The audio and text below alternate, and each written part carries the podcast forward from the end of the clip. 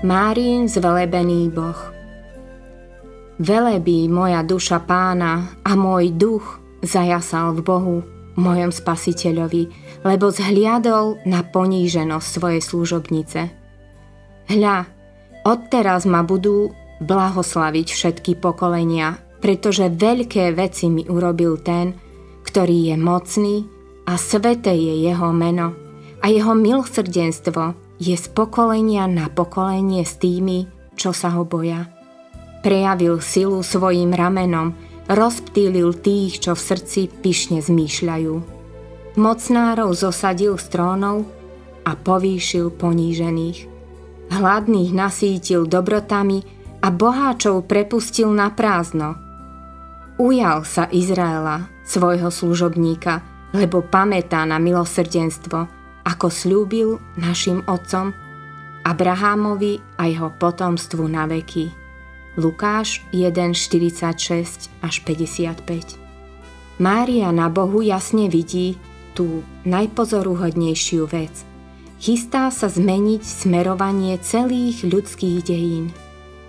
Práve sa idú začať tri najdôležitejšie desaťročia v čase. A kde je Boh? Zaoberá sa dvoma neznámymi, pokornými ženami. Jedna je stará a nemá deti, čiže Alžbeta. Druhá je mladá a je to panna, čiže Mária. Máriu, pokornú milovníčku, táto vízia Boha tak dojíma, že začne spievať a jej pieseň sa stala známa ako magnifikát. V Lukášových záznamoch sú Mária a Alžbeta úžasné hrdinky. Veľmi miluje vieru týchto žien. Zdá sa, že to, čo ho najviac dojíma a čo chce zdôrazniť aj Teofilovi, svojmu vznešenému čitateľovi, je poníženosť a radostná pokora Alžbety a Márie.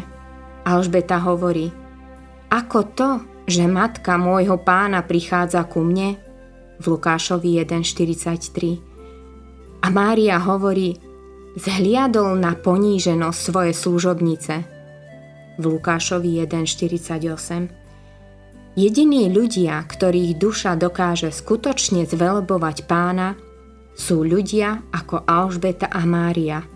Ľudia, ktorí uznávajú svoju poníženosť a sú uchvátení s hovievavosťou zvelebeného Boha.